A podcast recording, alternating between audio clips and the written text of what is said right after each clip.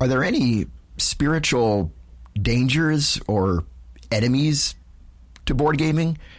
And if so, what are they?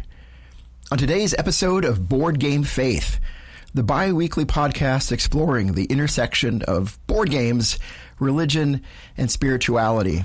Today, we are opening the door on a brand new kind of episode here at Board Game Faith Board Game Faith AV Club. Where AV we consider, Club. yeah, we're taking a look at a video online and entering into some conversation with it.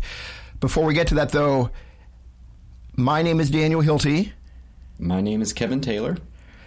And Kevin, I am so grateful to get to be back with you. We we skipped um, the last episode because of holidays here in our corner of the world, and I got to say, Kevin, I missed I missed getting to record an episode with you. I missed you too, Daniel. Yes. How are you doing? I'm pretty good. Pretty good. Good, good, good. Yeah. Yeah. We actually, as some of our listeners may know, we actually got to see each other, even though we didn't record an episode. You drove five thousand miles to. Uh, Wasn't quite that far. wasn't quite that far, but it was almost a thousand uh, Well, to I, come see maybe our- in metric. I think in the metric, uh, which are called nanometers. I think. I think it was the I- I think- roads. Yeah, I think by scientific notation, it was nine point seven times ten to the twenty third. I think that you, um, it was the number of uh, it was the number of atoms in a mole of Yes. sodium chloride. Yeah. Anyway, And that mole of sodium chloride is safely in the University of Paris in a museum as a basis for think metric studies. that was that was. I think we're dive, delving into a, a deep cut of chemistry nerdiness here, but hopefully. Um, but yeah, it was so awesome and kind of you, Kevin, to come visit our family. Um, and uh, it was quite a drive for you. It was a couple day drive to Oh, get it here. was a good adventure for me. So I needed Well- it. So thank you. You guys were great hosts and got to see some of the country and see your home. And I got to see Ark Nova. That was really awesome. it was so fun getting to play Ark Nova with you. Yeah, And Glenmore, Glenmore 4? two. Glenmore, Glenmore 2. 2. Glenmore 2. Glenmore two, not quite as good as Glenmore four. Glenmore four isn't out. I, I don't know if it's on the horizon, but uh, when it comes out, I'm sure it'll be better than Glenmore two. But Yes. Um, but but it was better. that was fun. You you beat me at Glenmore 2, even though it was your first game, and I played it many times. The awesomeness of Kevin Taylor shone through. I think I unintentionally cheated, probably. That's the only way. Because I never win. I never win. And it's okay. No, I, no, it's I just- highlight just- the experience. Well, and I know we also missed getting to um, hang out with our listeners too. We missed getting to, to talk with uh, uh, you, our listeners, and getting to hear from you. Um, thank you so much for uh, for tuning into this episode. There's that tuning inward episode, uh, tuning inward again, Kevin, that I Tune need to find a better word for. But thanks for punching the button, clicking the button to listen. Uh, we missed hanging out with you, our listeners. We hope that the last few weeks have been good for you too. Um, we've heard from some of you online or through our newsletter or through social media. Um, so thanks for reaching out. And for those of you, um, whether we heard from you or not, we just hope the last um, few weeks have been good and that you got to spend it with folks you love and who love you, and that has been a good time. Mm-hmm. So- That's right. That's right. And today, So, yes, in celebration of a holiday that is somewhat international, which is Christmas. International in the sense of there's all these cultural things like the country of Turkey likes Christmas, and so does Japan. So it's it's not always a religious holiday, is what we're getting at. So it has this cultural component, and we thought we'd do something fun with that. And many people know the story of a Christmas Carol, penned by Charles Dickens. And he also innovated the metric system, I believe. He the metric system favors highly little known fact. Carol. Little known fact. Yeah, his except it was based base twelve when he first when he first developed it. Exactly. yeah. Keep going. And sorry. he created some characters like Scrooge, and we thought we would do a skit, Daniel. And this Yeah. skit, we thought we would set a Christmas carol with a Bob Dylan type character. So the setting is 1950s, 60s New York City singer songwriter, bar dives, musician culture. And Scrooge is a bit of a man whose life has passed him by, and he needs a visit from a kindly beatnik ghost. Does that sound fair? I I love it, Kevin. This this was this is Kevin's fantastic idea, and I love it. Thank you, Kevin. And and and and as always, as our listeners, longtime listeners may know, we have to culminate this in a clap, and the clap will Right. uh, cue our uh, our theme music, and we'll officially get started. Right? Yes, yes. If you want the meaty part of the show, uh, you'll want to skip about eight minutes. But that's right. this is how we warm up. This is the prelude. That's, that's right. That's right. This is our this is our silliness. Although we get pretty silly in the other part too. So so a um, a uh, a disgruntled Scrooge like um, rocker whose life has passed him by. Is that Yes, that's kind of where was how we're December right? fourth, another year, Christmas Eve. He's playing to a small crowd, gathered, maybe twelve people or so, in this Okay. Okay. obscure East End bar. Okay. Here we go.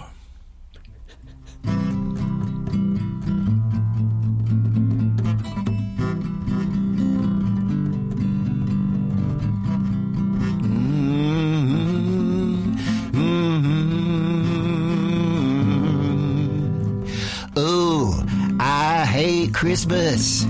Oh man, I hate Christmas. Oh man, I hate Christmas. It really irks me so. You suck. What was that? hey man, if you had seen the things I'd seen, you'd hate Christmas too. I used to have a good life. I had all sorts of uh, money and I had all sorts of friends. But then they just left me. You know why? Because they care about things like love and family and friends and man, I just wants the money. And so I say it again. Oh, I hate Christmas. Oh, I hate Christmas. Oh, I said, oh, I hate Christmas. Christmas. It really annoys me so. About 11 of the people in the audience are toe tapping at this point, shaking their heads. One man, disgruntled, stands up. "Uh, I'd rather spend this Christmas with my ex wife wife's family. I'm out of here. He stumbles off into the darkness. Two cigarettes in his hand. Where you going, man? Fine, fine. You go try to find your holiday joy with wherever you want to go. You're not going to find it, man. It's only in the filthy lucre that you will find the joy you are seeking. but then And suddenly, this, suddenly, the song ends, and Scrooge says, "All right, it's time for a uh, set break," and he goes back into his dressing room, which is really just the alleyway behind the the dive bar. I'm going out to the back alley, guys. I'll see you in a little bit. I got to go uh, uh, nurture my uh, my humbugginess. It's Going out to the back alley, going out, and then and oh, oh my goodness! cans get knocked over. There, there's a there's an ethereal, mysterious, bright light. Suddenly, I'm from Georgia. I am no longer. I I was no just thinking that. I'm the Yeah, the, the mysterious light has actually transported me to a different timeline where I've come from a different part of the country. Oh, I gotta remember Hey, that I man. hate, hate Man. Christmas, man. Dude. Who is this specter in front of me? Dude, you don't remember me? Dude, No, uh, it's you- Marley, dude. We Molly, my man. No, no, say it ain't so, Molly. You, It's you, Marley. You remember you died me? a long time ago. I did, I did, and I'm back to help you. Why? What? So, so, man, why? Why are you back? Are you trying to? Are you? Try, are you looking for more money from me? Because I got to tell you, man, I have my no money use is for my money. own. You don't remember what happened, do you? I I died. don't. I, died trying to help set up your musical review show. You know, I wondered You where you had gone to. I forgot about the whole death thing. yeah, I remember that now, man. Funny you should bring up the death thing, man, because it's coming for you too. What? Bruh. I don't believe it. My money's going to keep me alive forever. Change your ways. I want to show you a vision. Okay.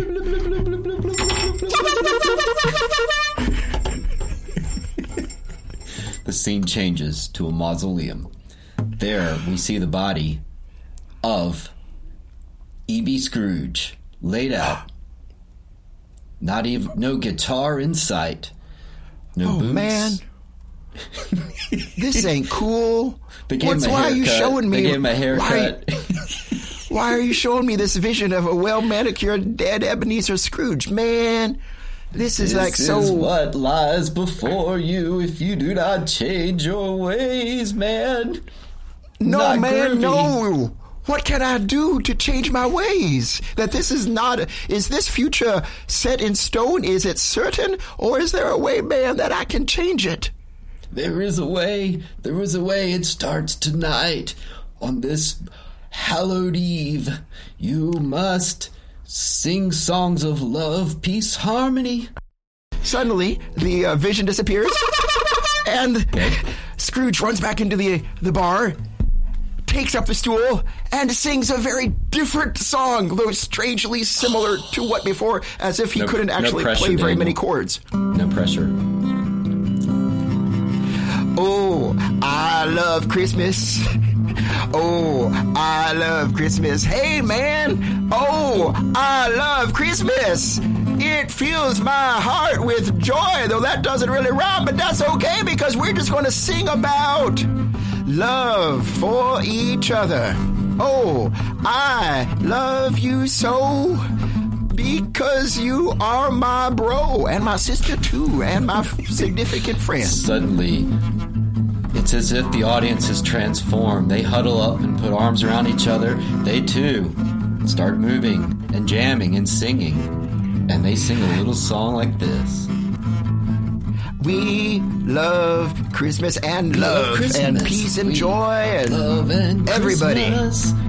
Christmas, yo. and everybody. I think we should end with a clap. You ready? One. One, two, three, man. Now clap.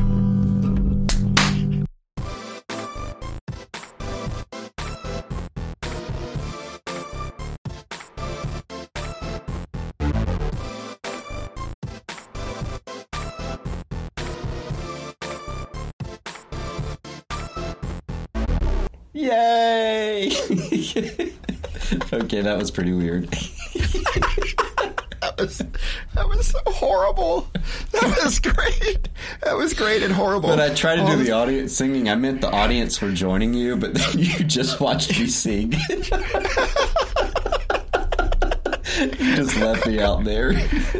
Sorry. Well, you didn't know. Like I was, that was in my mind. The picture that either you knew, or either you didn't know and you didn't. Right? I mean, how could you? Or you knew and you just wanted to watch me squirm. I did not. I, I, I won't say. I won't say which one it was. I, uh, And we I all think we joined should. together. Go ahead, Kevin. I think we should praise our listeners because uh, at this point, you're either just joining us or you have uh, endured the skit. If you're just joining us, you're such a wise audience for skipping over the skit. If you're just if you have endured the skit, you're such a gracious audience for having endured the skit. But either way, our listeners, we are That's grateful right. for your um, We uh, for being with us. Sorry. Uh, you it's know, like surprise Saturday little. Night Live meets Whose Line Is It Anyway? with no planning, writers, or budget. With exactly, exactly. Yeah, It may come as a surprise to our listeners, but we actually had not practiced that at all. Stunning. no, thank you, thank you for listening, everybody. Yes, that we uh, you. appreciate your putting up with our silliness. So, um, so Kevin, um, you had the uh, the great idea for today's episode, um, uh, our first uh, edition of the uh, Board Game Faith um, Audio Video Club. So, would you mind just telling telling us a little bit about your thoughts for Yeah. today's episode? Where are we coming from? Yeah, so I, you know, YouTube is such an interesting playground, and at some point, this video popped up kind of randomly. Uh, you may know you can turn on or off that autoplay feature. So I think this somehow, I usually leave autoplay off, But this video, it, somehow it got turned back on or toggled back on. This video was sort of playing, and I let it play. And then at a certain point, I was doing something else. I don't remember some sort of email or terrible thing like that. And the video I got pulled in because I found it so interesting. This is from the Dice Tower, which is a major YouTube network. Video, videos about board games. So they do all sorts mm-hmm. of top 10 reviews and they're very well known. And they had as a guest the wonderful Rodney Smith, who runs a separate YouTube channel called Watch It Played. So they had also Rodney Smith on. Yes, also about board games. Yeah, so these yeah, are yeah. it's kind of like NBC and ABC Sports getting together to discuss ho- ice hockey, which I think is a sport that involves a net and a puck and trying to get high points. I think that's right, and I think also um, there's there's a uh, there's a broom. There's a broom involved. Yes, yeah. So and, we have these two like different uh, YouTube schools of I shouldn't say schools that two two different studios kind of on YouTube yeah. home you know studios and they are discussing the enemies of gaming and on there is Tom Vasel and Zee Garcia of the Dice Tower and then Rodney Smith and it was just so much fun to watch them together and sort of tease each other and play along and, and rip on Rodney some um, because he's sort of a giant in the how to video world. You can go back and watch videos he made like 15 years ago with his kid in the basement. I think it's the same basement almost. They just wow. keep updating. I didn't know it. that. So he's yeah, it's pretty neat. I remember watching some of his older videos. He really, uh, yeah. Just to just a second that the, the Dice Tower is a great YouTube network. Um, certainly responsible in my life for getting me into the hobby a lot more than what I, than what I was. But Rodney Smith, his channel, Watch It Played, and he also has other correspondence as well. Certainly, you're right. I mean, just kind of the such an extraordinary resource for learning games. There, there was mm-hmm. a, a, father and son in our church board game group just a week or two ago. Um, they were really interested in learning Pandemic, playing Pandemic, the game, the board game, uh, uh, actually thanks to you, Kevin, because they had heard yes. you talking about it on the podcast and how much it, it, it meant to you. And uh, that was what I recommended to them. I said, I said, hey, there's this, it, check out mm-hmm. this Rodney Smith video on Watch It Played on how to play Pandemic, and it's a great way to learn that game and so many other games as well. So both of those yeah, YouTube yeah, channels no, are really right. great. And that's my yeah. favorite way to learn is Rodney Smith or a different channel because I don't know, manuals are tricky for me to read, and I get, you know, what is this component? And you're shuffling to find things. Yeah. And if there's a video, they can demonstrate. They demonstrate visually, and it's pretty great. Yeah. So the yeah. Dice Tower is known for having lists, and this was this video is a top ten list about enemies of board gaming. So enemies of the hobby of of hobby board gaming. And so they did a top 10 list. There's three of them. So they really had 30 items that they listed. But, and, and famously, they don't know what each other are going to list. There was some crossover. So I thought I'd give you a top five list highlights of their top 30 list. Does that make sense? We're going meta yeah. people, and it's not oh. a VR headset. This is a list of a list. And and so the top 5 of the top 10, which is really a top 30 of enemies challenges to board gaming almost like maybe almost like spiritual dangers we might say here on the on, on our podcast maybe or yeah i think or, that's how we want to frame it. So, and and that's what struck me is that they get into that and it's somewhat unintentionally that they do list yeah. all sorts of things like bad manuals or or finding time. So some of them are they have a much more uh, wide range but w- at this podcast we want to focus on things that help us make sense of ourselves spiritually whatever yeah. that means. That's a broad statement, but. And Kevin, I'm sure if people want to actually watch the entire video, I, am sure there'll be a link to that in our show notes as well. Good point. Yeah, there will be a link down below, um, or of course you can always just search YouTube "Enemies of yeah. Gaming." I imagine, but we'll have a concrete list down below and encourage you to watch it. Um, cool. So here we are, my top five list. Ready? Number five: finding other gamers, committed gamers or common schedules. Mm-hmm. Has this been a challenge for you, Daniel? To create a gaming group? Yeah, it certainly has. It certainly has. Um, that's a great insight um, uh, from them. The challenge of getting to find other people to play games with you. Um, you know, I'm blessed with uh, a very patient, wonderful family, um, and you know, so I um, when I was first getting into this hobby, probably about six years ago now. Uh, you know, um, Kristen um, I'm I'm Kristen's husband, and uh, and our you know our kids would, would very kindly play some games with me. You know, but after a while, you know, it wasn't just it wasn't their thing like it was my thing, and and you know they kind of it's not fair to them to ask them all the time, hey, you want to play another game tonight? You know, and uh, and so I think I I came up against that question. I think like a lot of gamers do pretty early on. You know, well, how can how can I find others interested? I'm grateful that my job is such that I was kind of able to to use my job to find others. Mm-hmm. As listeners to this um, podcast have known, um, we're both pastors, and I, I, I um, I at the last few churches I've been at uh, over the last six years, I have started board game groups in the churches, um, selfishly to get folks to play board games with me. But then there have been some really nice added benefits, uh, I think, to the larger church and the larger congregation uh, that we'll talk about in some other episode. But yeah, um, that's a planned episode for 2023. Is yeah. How yeah. you? How about you? Has that been a challenge that. for you? It definitely has, and I had a similar journey of getting excited and sort of roping family in. And at first, they were okay with it, and they went with some of the games, but and this gets into some of the later. Uh, parts of this list is is trying to walk that line of inviting people but not strong arming them because it's yep. real easy to sort of push people to play games that maybe they don't quite want to play and and sometimes someone will like a game they, they do have to be strongly encouraged so there is yeah. a little bit of a place of a light push but there's also a place of not expecting or guilt tripping or, or just being okay with letting someone pick a different game than you want. Because yeah, if you're yeah. really into games like you and I are, we want to play the hot new thing. Right. So my right. wife Jenny has a comment about, oh, I'm learning a new game. That means I'll never play this game again because then I'll just want to try a different game.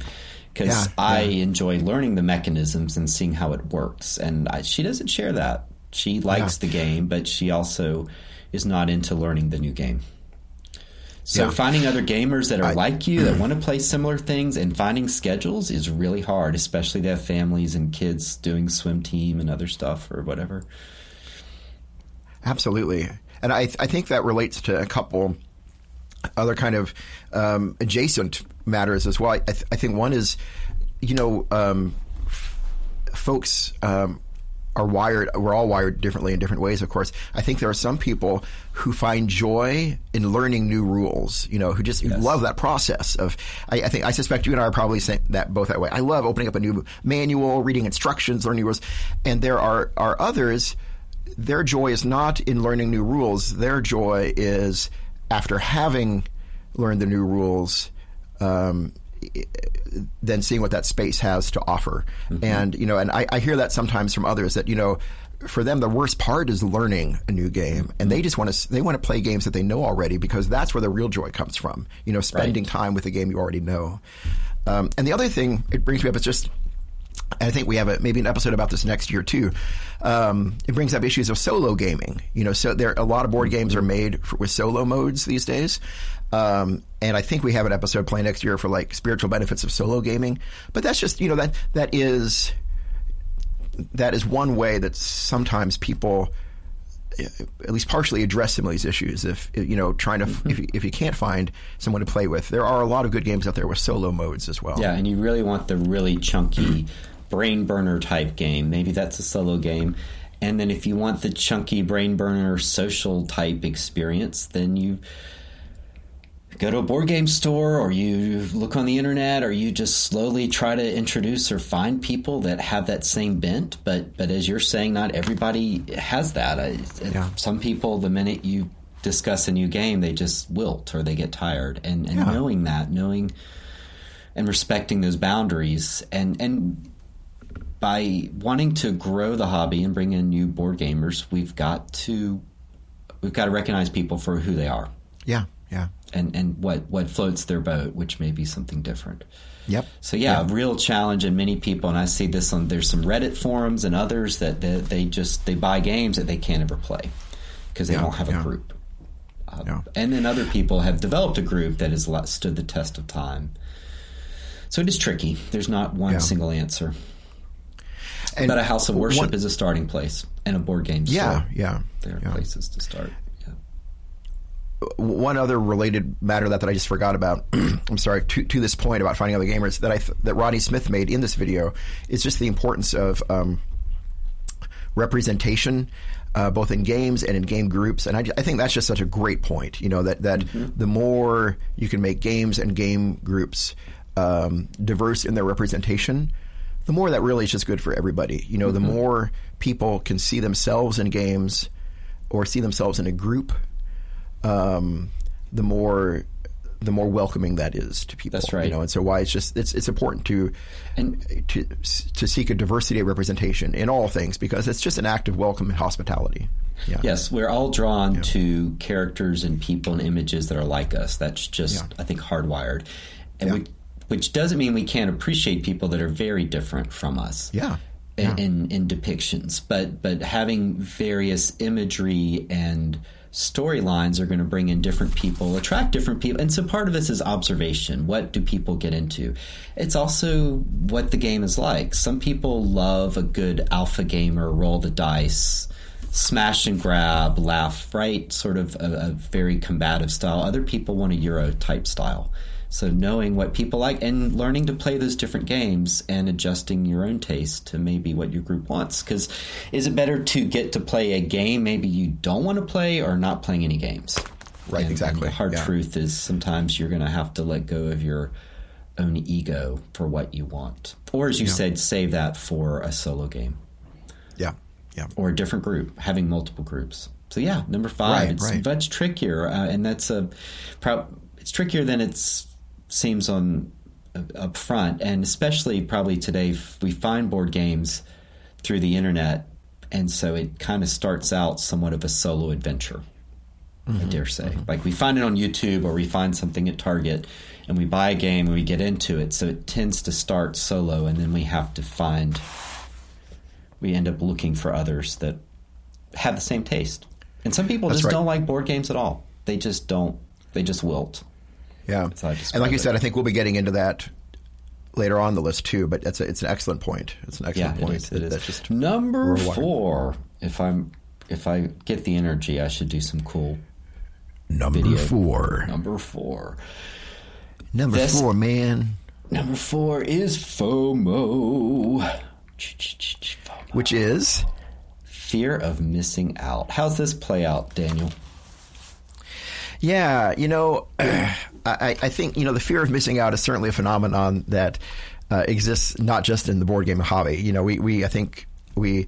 Um, most of us in the Western world, I think, are driven to some extent by the fear of missing out. I, I, uh, I I'm not an economist, but I, I think par- partially kind of our our, our um, the uh, the system of uh, of um, uh, the consumerism economy that holds us all to- together in the Western world is built on fear of missing out. You know, it's not so much things that we actually need, but we just want things that everyone else has. It's kind, it's what what consumerism is largely built on. I'm not saying that's good, but it's it, it is what it is, right? And so, yeah, so fear of missing out in um, in board games is certainly uh, a, a reality. You know, this is where you hear about this hot new board game. Um, you you discover that your friend has this awesome new game, and it's like, I really want this game, right? And so you're always kind of wanting to get to get more and more and more. One of the things that Tom Vasel mentioned on that video was a turning point in his life when he realized in his board game life when he realized that his collection was more about the number of board games he had versus like whether he actually had good games that he enjoyed. And and I th- I thought that was a really good way to frame it. You know, this idea that um, is it about is it about the number of games? You know, so I could say, oh, I've I've got six thousand board games, and I've you know, and most of them are I've really never played or never will play. Or is it just, a, or is it more about you know, I think I've got maybe 100 games or so, 150 out of it. But um, but these are all games that I really love, you know, and I and I really and and they give me a lot of joy, you know. And so is it is it? Mm-hmm. I thought that was a helpful distinction. You know, is it is it more about kind of the bragging rights for the number, or is it? Is it about something else? Is, is it about having games yeah, that yeah, bring right. joy and life to you and your loved ones? Yeah. How Yeah, about you? um, do you do you struggle with of missing out? Absolutely, and it's so hard because the Dice Tower um, itself and Board Game Geek, which is a very uh, popular website, they all push hot new games, and it's in their interest to do that because they need something to talk about, and it gets people Yeah. excited about board games. The system doesn't really work if we just keep playing the same old games over and over. So they, they, that doesn't bring new creators in. It doesn't give them something to, to, to, to preview and discuss. The problem is it does encourage us to think, oh, if I don't get this game, I'm going to miss out. Yeah. And it, it works with Kickstarter, which is what funds often a lot of board games, and it, it builds this excitement. I had a weird experience with this recently. I just kickstarted a few games this, I guess it was last year, and there was there's a lot of buzz around one called ISS Vanguard. And mm-hmm. Mm-hmm. they started releasing it. I'm like, this is cool. I finally get to see it happen. What I did not realize is that somehow when I backed it, I didn't pay for wave one shipping or something. So I've got a whole oh. nother year to wait on the game. No way! After I didn't know that was a thing. Yeah, I didn't either. There was something about the shipping. I don't quite remember it, but I have been like almost like checking the front porch and Yeah, excited, yeah, starting to watch yeah. videos. And I just thought, okay, here's a lesson here. And they didn't do anything wrong. It was all in there. Well, I will say they did this one thing wrong. When I signed up a year ago, it said that at the bottom. But in a year, I'd forgotten. So it'd been nice to get a little reminder of, hey, you're a wave two. We know you're excited. Just Yeah, yeah. give it a year. Interesting. But it, it was a lesson that uh, sometimes that fear of missing out, I don't know. You watch these things, you want to get behind it, but the truth is, it's back order. You're not going to get it. it. It's it's much more fun to go to the board game store, find a game you're excited about, buy it, bring it home. yeah, yeah, yeah. versus the whole internet mania where you don't feel like you're spending money because you put it on Kickstarter credit card and it then you kind of forget about it. I don't know. There, Right. There's definitely a fear of missing out on experiences or a collection because board games are art, but it's a strange kind of art because it's art we play. So Yeah. do you want it pristine or in some ways it, it's the more worn it is, the more loved it's been. Kind Yeah, of like a like a Bible. good stuffed Sometimes animal. Christians, yeah. good stuffed animal, or like your Bible. Like, it's like, should the Bible be in great shape, or should it be messed up and even have notes written in it and, Yeah, and things yeah. underlined? Um, It, yeah, it, re- it reminds me of. Um, I'm sorry, Kevin. Did I interrupt you? Are you wanting to? you did not. Okay, all right. It reminds me of you know something we've talked about before. What mathematicians talk about um, uh, in terms for algorithms, in terms of exploit versus explore, and and and both of those are kind of very cold, sterile words, um, and they maybe. And I, I don't think they have to be. But this idea of you know in mathematics and algorithms and and this idea between exploit versus explore is you know we only have a limited amount of energy. So what are we going to do? Are we going to spend it constantly exploring? In other words, finding new things, or are we going to exploit? Which sounds like a horrible word, mm. but but mathematically, what it means is is enjoying the things you already have, enjoying the things you already know, and and it seems to me like in terms of kind of spirituality, there are some lessons about just growing in love in that too. You know that I, I think if there is undeniably a certain kind of you know a thrill and and value of you know um, going through life wanting to explore new things, uh, try new things, meet new people, all of that. But I also think there is a uh, a kind of depth of love that only comes with saying, "I am going to." I'm going to stick by these people and these things that have been in my life from the beginning. You know what I, you know what I mean, or just kind of. Yeah, and, yeah. and sometimes those are unhealthy relationships, and we need to get out and all that stuff. I'm not saying there are always caveats and exceptions. I'm not saying sticking within you know somebody who's abusive or hurtful or things like that. But what I'm just what I'm there is there is a certain kind of less there's a certain kind of um, there are certain kinds of lessons of love and depths of love that only come, I think, with um, with the side that says uh, this mm-hmm. that stick with this over years and generations and decades, you know, and, and I, yes. I think there's something to that. I, I find that in board games too, you know, that I'll, every now and then I'll go back to uh, like an old board game that I've had for a long time and it's like, oh, I forgot how much I love this. I forgot, you know, mm-hmm. what, a, mm-hmm. and, and I'll, find, I'll discover a new depth of interest in this game or um, coolness about this game or mechanism that I wouldn't have discovered if I only played it one or two times and then set it aside. You know what I mean? Right. Uh, so yeah, that's just another thought. Yeah, no, definitely. So, Less is more, which is a message of the ancient Epicureans and Stoics, and yeah. and and finding joy in less. The more games you own, the more mental weight, the more Kallax bookshelves, the more money. Uh, yeah. There's all sorts of problems with buying games, and then you have to track them, and you probably need a system of getting rid of some at some point. So then you have to decide which ones to get rid of. In some ways, you'll be very happy just getting a couple of really good games and sticking with it. But yeah, but if you love the thrill of the new, if you love unwrapping, if you love new mechanisms, I think that's totally fine. You just want to try to find a balance. And again, balance. by supporting this, we we encourage more people to come in. They need us to buy their games. Otherwise, I mean, they got to buy shoes too. Like they they can't. Yeah. yeah this this system does nothing is free, and so by we do want to support our stores and buy games, but we want to stay in budget and we want to be. I don't know. It's very it's very tricky because you want I want to be rational, but a lot of this is not rational. It's very no. irrational. It's like well, I'm going right. to get this game right now, and then it's so much fun. And then later, I have that memory of remember when we bought this game, I, like, and then we didn't even know yeah. what it was, and it was fun. Like, yeah, and then it sits on my shelf, and I get that memory. I love that. Yeah. No, you're right. There, there's nothing wrong with with either. It's, I think you're right. I think just kind of realizing there's value in both, and, and both are needed, and, and there's there's a balance in right. both. I mean, having just said all the stuff about the importance of rediscovering our old games, you know, uh, we're getting ready to.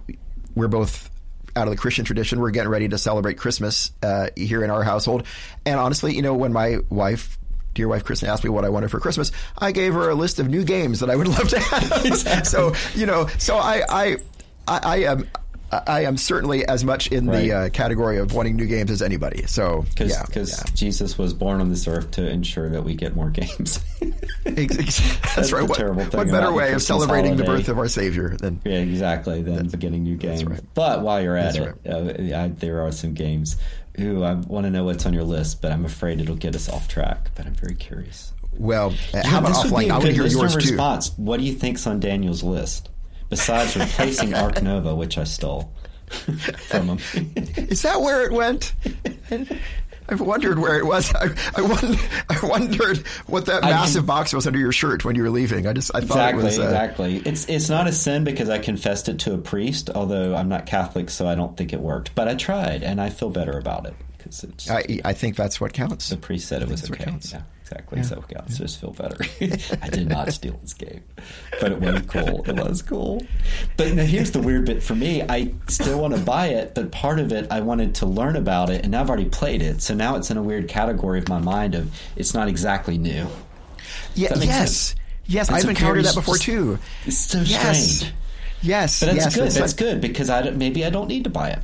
Yep. Yep sometimes if I yeah. learn someone else uh, to play a game on someone else's copy, suddenly it's not quite as appealing to me anymore. Yeah, I, I, I know what you're saying. Yeah. What yeah. is oh, the human mind?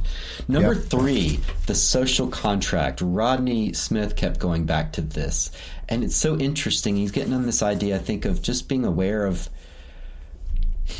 it's both manners and also that you've kind of entered a situation where you need to respect others' abil- abilities and general etiquette manners of not complaining that you lose all the time, even though I did that earlier in the episode. But not being a sore loser, not crushing people. If you're much better at a game, just you know, being better at a game is often you just have more experience with it. That's not a fair reason to crush right. people in a game just based on your experience. Especially if they're new to the game, the first time you play it is just you don't know what's going on.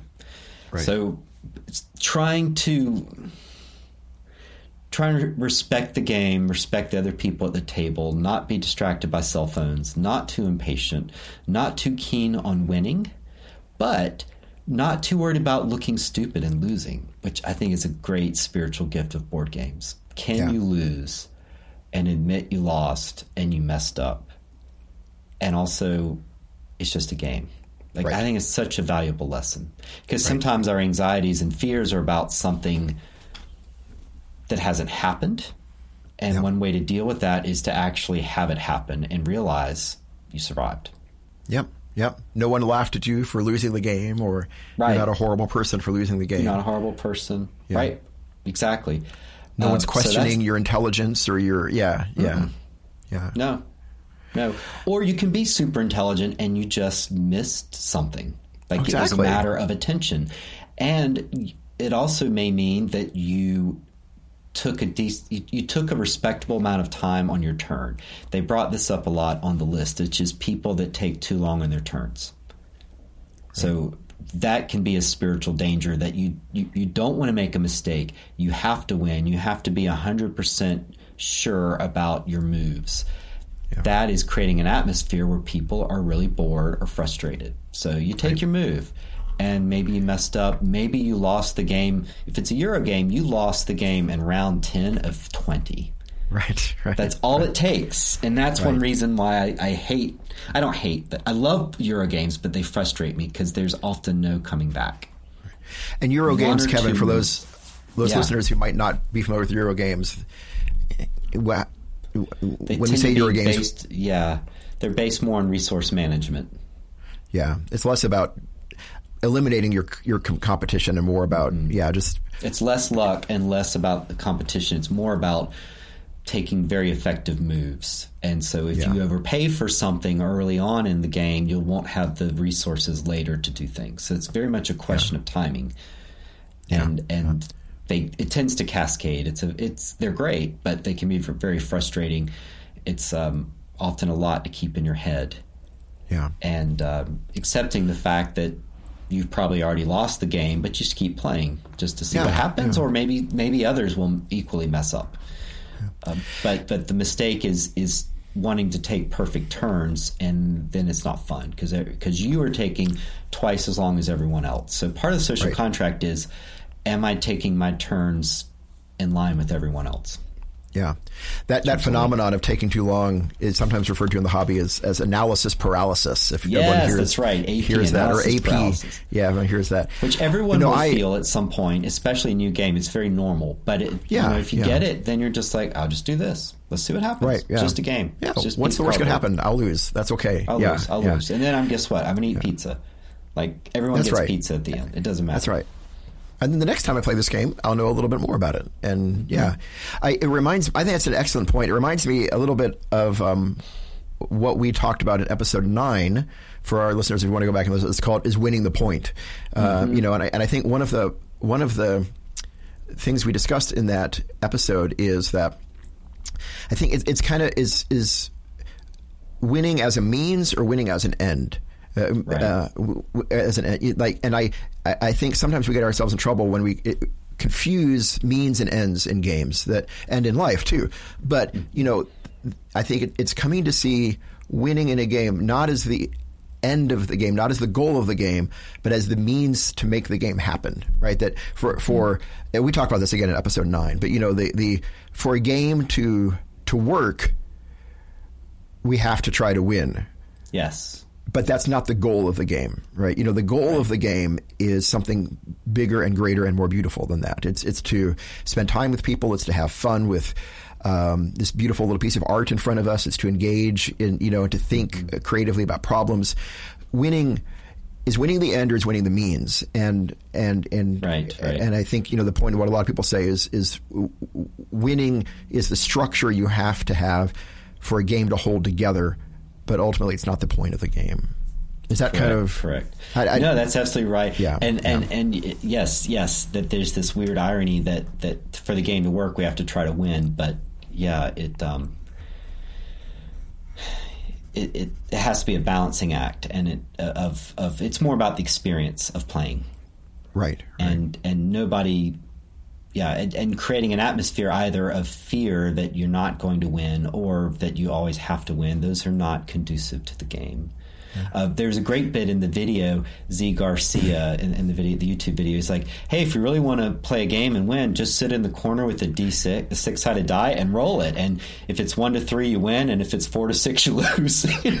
yeah, yeah. Like if yeah. you just want to play a game and win it, you just sit in the corner and roll dice. So the point Yeah, of this yeah. game is not just to win; it's to create something magical with others Exactly, exactly, and exactly. and and it's exciting for someone to win, and it's exciting to see others get better at it and eventually win, whichever time. Will. So when you and I played Ark Nova, I expected you to win, and you did win, and I expected to lose, but you helped me learn it. And a few times I had analysis paralysis, and I, and I said, "What should I do?"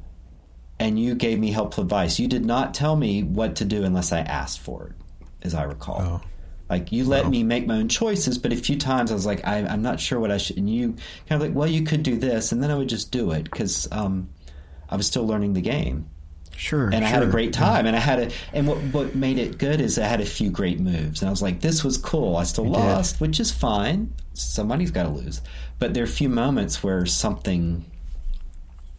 I, I, I had some good moments. That's one nice thing with the Euro game is you'll you'll hopefully always have some moments in it where you feel like good job. Yeah, Um, yeah, yeah. And, and also, I just got to see what a great game it is. So, uh, you, and you Yeah. taught me that, and I was like, I love "Ah." seeing your delight in that game. You were just you were like every other move. You were like, oh, this is such a great game, and and I I agree. saw I- the.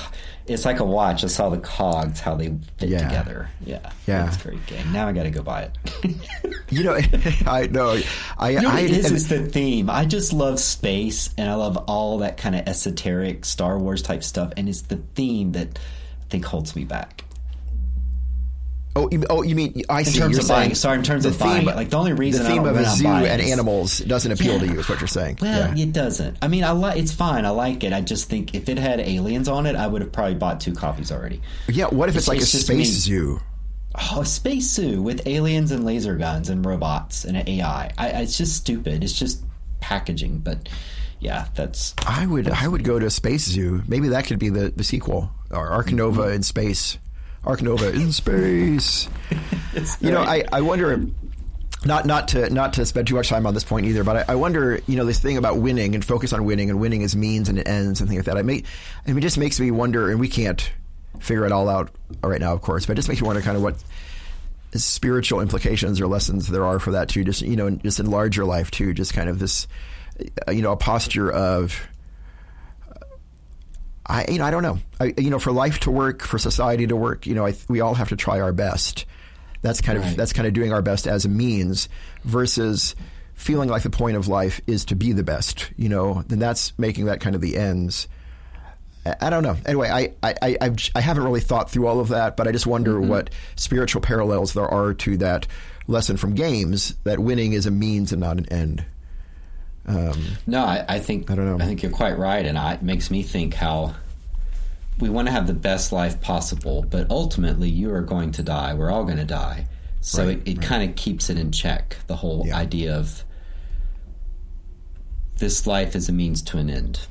yeah yeah like we should hopefully maximize joy and make the most of it but but the end doesn't change yeah yeah which is mortality and i know that's grim but but it also makes life sweet and of course it's just it how it, it we can't deny it i mean that that Yeah. would be worse so it, it simply is the world the way the world is it reminds me of our friend ali karar's comment uh, that in the quran it that it describes how life is a game this world is a game and i think Yep. that's a very healthy interesting way to think of it Yeah, yeah, as a game. I, lo- I love that. and, I love that all too. Yeah, I was games so end grateful and all for him. lives end yeah, no that's really haunted me and, and he's going to be back and we're excited i'm excited to hear from Ali Yes, again yes. yes yes. that's number three number two and number three they include some bits the social contract of respecting other people's property they get into some funny bits about eating at the table and not tearing up cards and things like Yes, yes, Yeah, yes. um, uh, yeah. But number two is an interesting complement to number three, which is social tolerance. So, despite the contract that we're under, which is we should be mannered and take our turn and and try not to be on our cell phone and try to win. There's a there's a bit of we need some cushion and some grace because number three can be cruel and unfair because there may be something going on in your life and you do need to check your cell phone or respond to it.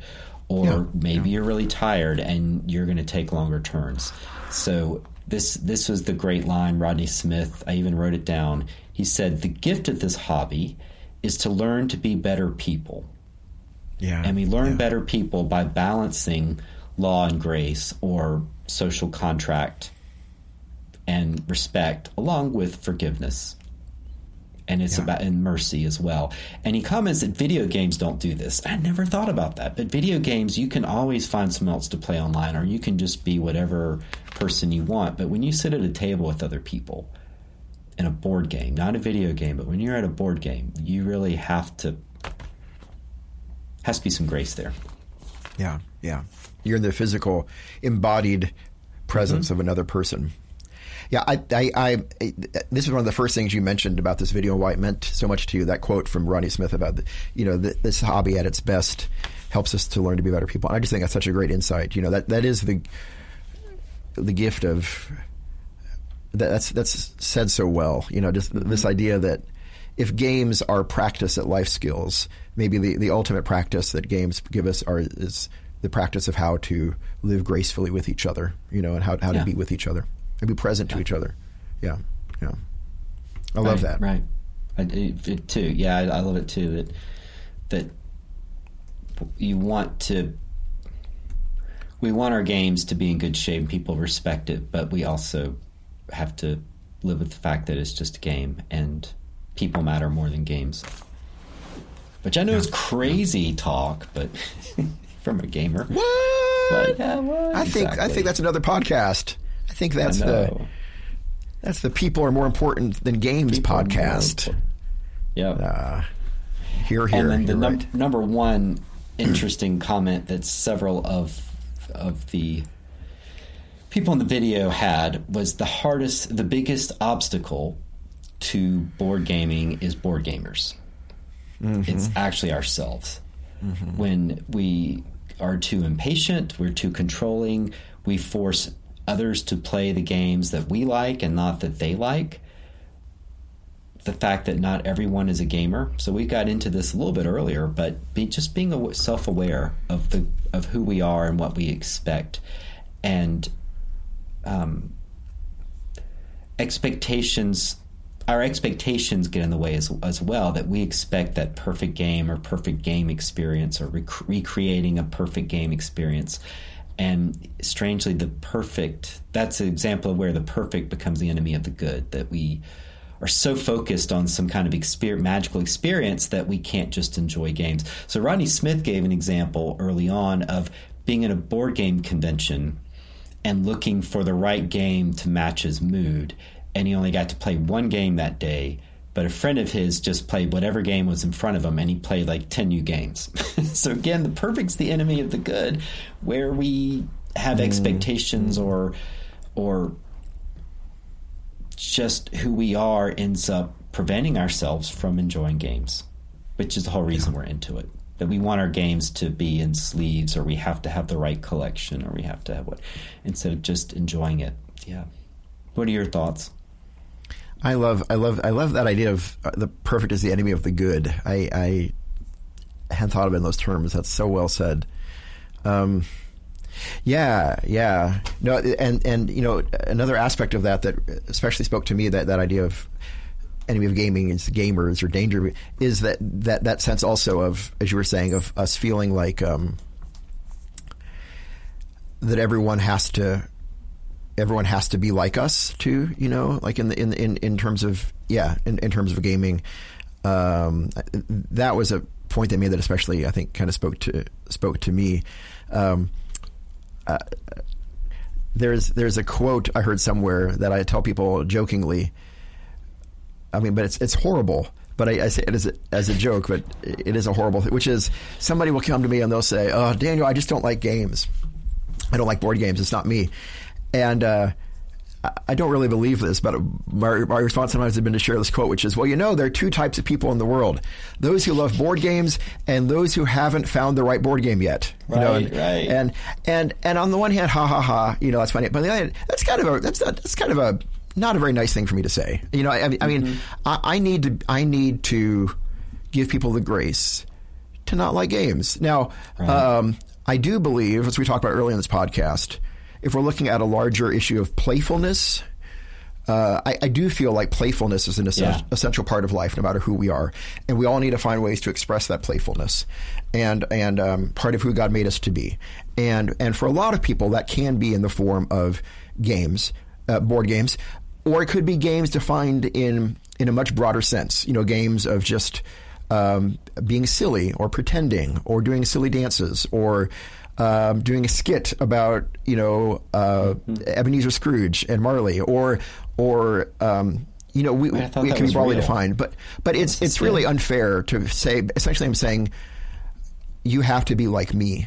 You know. Mm-hmm. Um, and I, that really spoke to me. It, it's there's nothing attractive in that. There's nothing fair to the mm-hmm. other person in that because I wouldn't want to be treated that way. Um, um, yeah, I, then you bring in guilt or shame or something, and um, yeah, it, it, nothing wrong with not liking board games. In fact, exactly, exactly. Ones. And so we've got Let some friends person. that, yeah, we've got some friends that when they get together, they just want to chit chat. They want to chew the fat, and yeah, yeah. I like that for a bit, but because of my own wiring, after a while, I get fidgety, and yeah. I'll end up cleaning up the kitchen because I, I, need to do something. I'd rather be playing a game. Yeah. So. I like to chit chat and chew the fat and and just sort of have a meandering conversation for a bit, but I I'm focused in a way that they're not like it, it's not it's not right or wrong. It's just different. They yeah. that's yeah. their safe space. Right. Is is sort of a unboundaried flowing spending time with others. Yeah. I for whatever reason like more boundaried like we're going to do this. Yeah. I, and, I, and recognizing that as a basic element, which I think is to your point why some people don't like board games. They do need play. I totally agree with that. Everyone needs play in their life, but it may be a board game is not the right kind of play. Right, right. And as you, I mean, recognizing how you're right, the, your your own boundaries and their own boundaries, and like you said, you, know, you may not be wired in this way of sitting around and talking about, it, and that's fine. And they and they may be wired in the way of sitting around and talking, and that's fine. You know, one isn't better than the other. It's just how we're how we're mm-hmm. wired you know, it it reminds me also of, of of a conversation that I think religious communities have have always had. Uh, many religious communities. I realize this isn't quite as this is more a part of some religious traditions than others, but you know the conversation of how do we make our religion, whatever it is, uh, attractive to other people. You know, and, and I think it, it, in the Christian circles, this is maybe talk about issues of evangelism. You know, but that's it. That's a specifically a Christian word, but it's it's a question that it, you know a lot of religious traditions talk about is how do how can we make our religion attractive to other people, or proselytizing is maybe a negative way of talking about it. But you know, I, I think and and our listeners might feel differently, and that's fine. And please feel free to say if you disagree. I want to hear it, and you might think differently too, Kevin. But I think sometimes you know it's an issue of you know what ultimately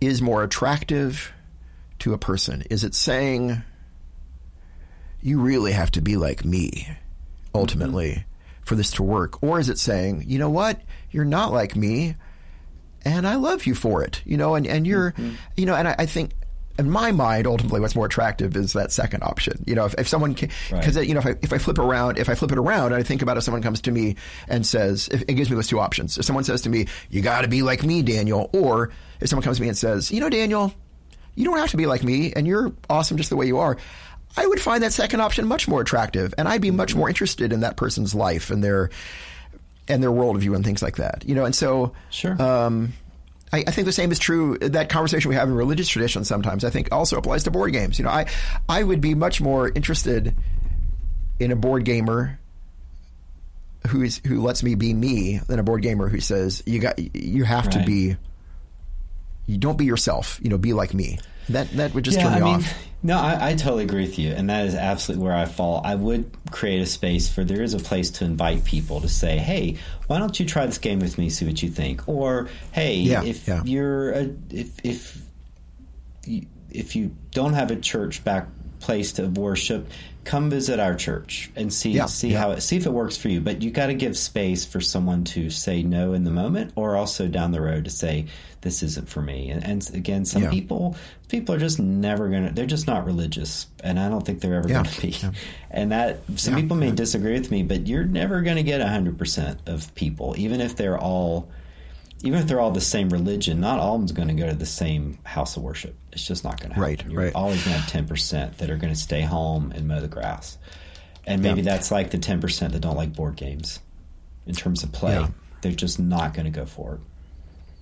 Now I'm I'm with you. I, I think you're right. I love that idea of always, you know how can we still be invitational in a way that's not, uh, as Zee Garcia said, Borg like. You know, saying like you have to Yes. conform to me. You must do this. Yeah, Right. yeah. And you're right. I, th- I think in terms of religious religiosity, I think you're right as well. Like uh, people, uh, some folks just aren't going to be aren't going to find institutional religion of any sort kind of appealing because of whatever reason, context or background or how or how they're wired. I do think, um, I kind of uh, kind of kind of um, contrast of what we were saying earlier with like games and play. You know, play may be an important part of everybody's life, but not, not games. I do. I have sometimes this conversation with some uh, some dear folks in my life. I'm, you know, I, I do think broadly defined, and I may be wrong. And Kevin, feel free to disagree with me too. You know, I broadly defined, if we see kind of the religious impulses like how am I connected, you know, to the universe, to other people, to you know, to the. I, I think I think you know that may be a part of of we're, we're all kind of trying to seek how we're connected, you know, in ways. But but but you're right. I mean, I, I don't I think for some people they're not going to find that ever in institutional in the institutions, like like you know, like we might say. If that makes sense, I don't, I, you know, an institutional religion or No, it makes don't know. sense. Uh, And, that makes- and I wonder may may times if it's even Yeah. larger that some people just can't be religious. But I'm not sure. But Yeah, but yeah. one, one essay I read, it was in Yeah. sort of philosophy and religion, was being religious is almost like having a certain artistic taste. And and so the example the Mm. guy gave is of a of a garden that seems to be abandoned, and two people view the garden very differently. One of them believes this the, a gardener is coming at night and and making it better, and the other one doesn't see that. And he's comparing that to a mm. religious and non-religious viewpoint that some people just are never going to see see things that others see, and it's almost like an aesthetic sensibility. Hmm. Mm-hmm, mm-hmm. And I never thought of it that way, but I think there's a lot of truth. Some people just can never get modern art, and other people Yeah. love it. And religion's probably more like appreciating. It's a worldview, obviously, but it's also a certain appreciation of a certain type of thinking and being that maybe some people just don't have. Mm-hmm. I don't know. I mean, religion's at the core of all human history and society. It, it goes back to our early, earliest days. We find evidence of religion. It's always been there, but I guess I wonder if there's always been ten percent that just kind of moved rocks or. Back in, I'm thinking of like cave dwellers. They're just like, I'm just going to move these rocks. I'm not going to, I'm not going to offer animal sacrifices. Like they just never got it. So I don't know. We've gotten real philosophical, what- but these are great. Oh, I, I'd love to. Yeah. Oh, this is a great conversation. I'd love to keep having it, but you're right. I know we've we've kind of come. yeah, no, I, I know I've gotten off track, but it does make I have sort of thought like as you said, there are some people just never going to be institutional religion folks. And there are people that will switch. There's some people that were and weren't, or weren't and were. There's always room to move, but I also wonder if there's some people that just simply just don't get religion. Right. Like I guess what I works for 'em. Yeah, what I wonder is, and I may be I may be wrong on it. Uh, you know, just as as as as play is an important part of everyone's life, whether it's interpreted through games or not. Whether there is something in, that is, that is universal to everybody, that's all about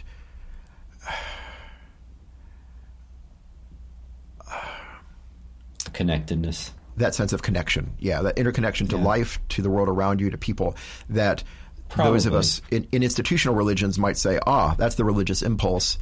They may not call it that, but whether that's still a universal impulse in everyone, just trying to think how how am I connected to things? You know, That's probably I don't know. A, that's I think that's a debate that's probably unanswerable. But yes, Yeah, that there is some yeah. kind of religious consciousness within us all. Um, yeah, But what what we can all agree on is that Ark Nova is awesome. Ark Nova is awesome. and animals are awesome. But animals with lasers are even better. Even better in space. That's right. better.